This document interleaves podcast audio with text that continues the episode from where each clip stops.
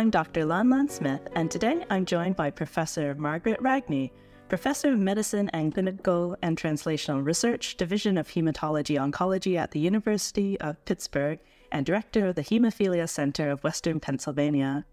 The Lancet Hematology has published a Phase 3 clinical trial led by Prof. Ragni, comparing the use of recombinant von Willebrand factor to tranexamic acid for treating heavy menstrual bleeding in patients with mild and moderate von Willebrand disease. Thank you so much for joining us today.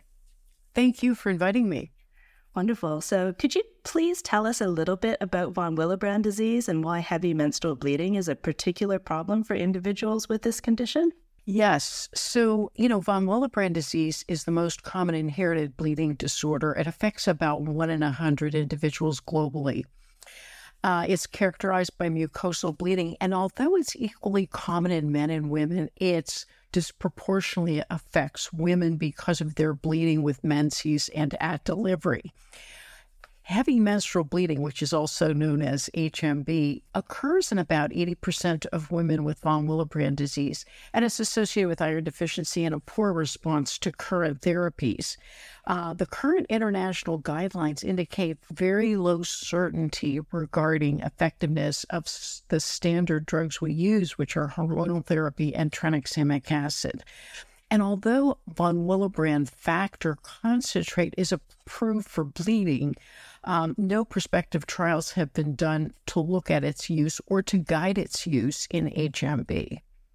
So the aim of our study was to compare recombinant von Willebrand factor with the current non-hormonal standard tranexamic acid to reduce heavy menstrual bleeding in von Willebrand disease. So we utilized a randomized crossover design, which improves power in rare disease clinical trials, uh, and, and, in which each woman serves as her own control. And that is really helpful in rare diseases to uh, maximize the amount of information you learn.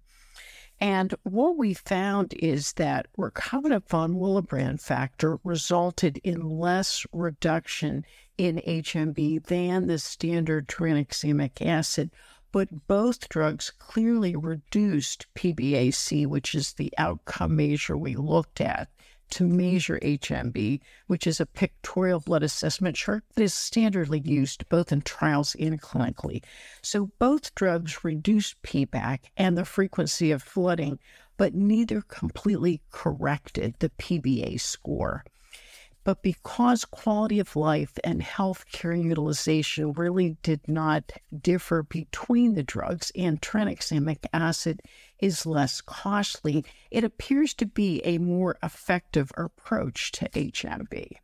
You've given a perfect summary of the, the trial and the findings there. I mean, for me, it was really interesting reading your study and about the crossover design. I mean, one of the issues that you had was, as you say, it's a rare disease, and it was difficult to to recruit people, wasn't it? So, can you tell, talk a little bit more about that?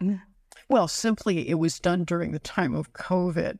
So we had sites closing and opening patients not sure if they should do a study during this time, but we also took great advantage of remote monitoring and uh, as much as we could uh, doing this offline, other than when they came in and had to have either testing or a drug supply, etc. So uh, it was one of the more efficient studies that I've ever done, uh, just because of the difficulties of COVID. We had to make it work. Yeah, and I suppose once they the women who were participating in, in the trial had training on how to do the assessment, that would have been they could have been sort of left to their own devices. Yeah. And yes, no, they were just superb. I mean, we could not have done it without uh, our nurses who mm. really enabled the patients and the patients who were so wanting to find better treatments. Yeah, because I mean, we talk about heavy menstrual bleeding as like even abbreviating it kind of diminishes its effect sometimes. Doesn't it? yeah, I mean, you're you're in a better position than me to to tell me about just how much of an impact on quality of life this sort of um, condition has for people. Could could you expand on that? Right, right. Well, well, one of the things I think that's noteworthy is that recombinant Willebrand factor does improve PBA scores in a single dose. That is unheard of. RVWF generally needs several doses for other bleeds.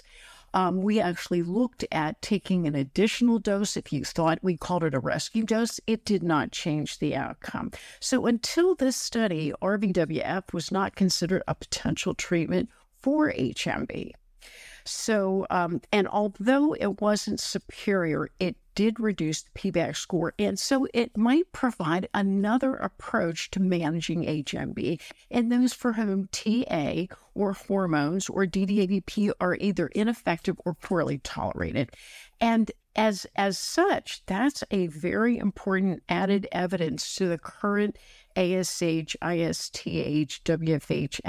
guidelines, the international guidelines.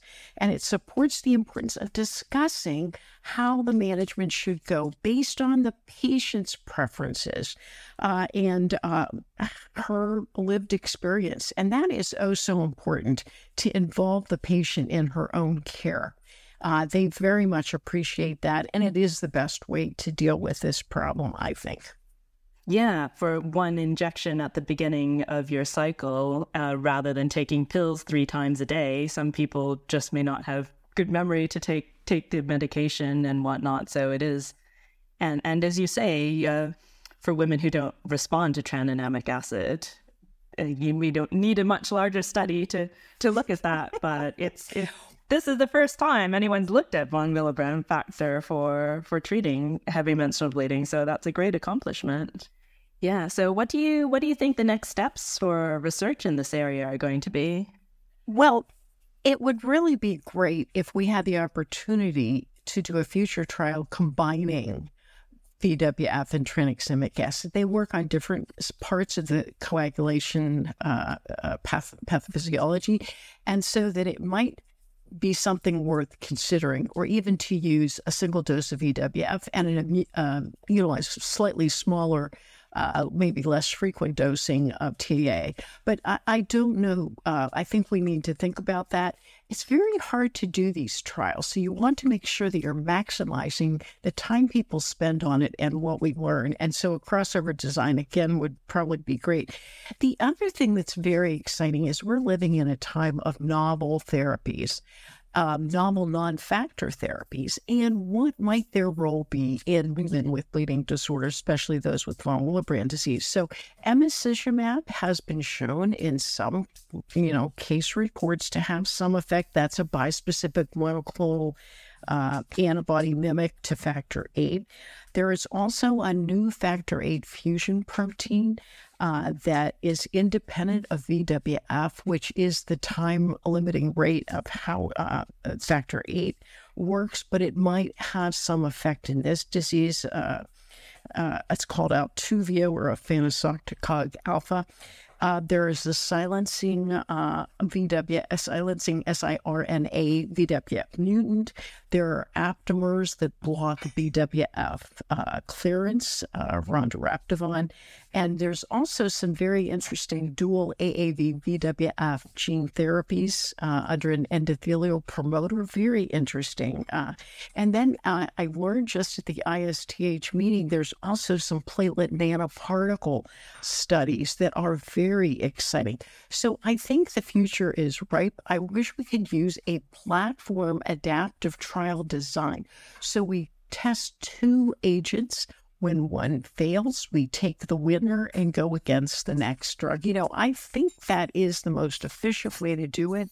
And as long as we don't have uh, teratogenic effects in this population where women uh, may in the future become pregnant, we want to be oh, oh so careful about safety uh, as well as trying to seek out efficacy. Yeah, it does sound like it's a really exciting research area at the moment and, and lots of options in the future. And and I guess one of the things, especially when you're looking at heavy menstrual bleeding, is it probably doesn't get enough notice and funding because people are just like, they don't understand how much it can impact on someone's life. Like these women could be potentially even housebound because you can't deal with the, with the amount of flood. So even the that your study showed even an improvement is would make a make a huge difference the women thought it was helpful.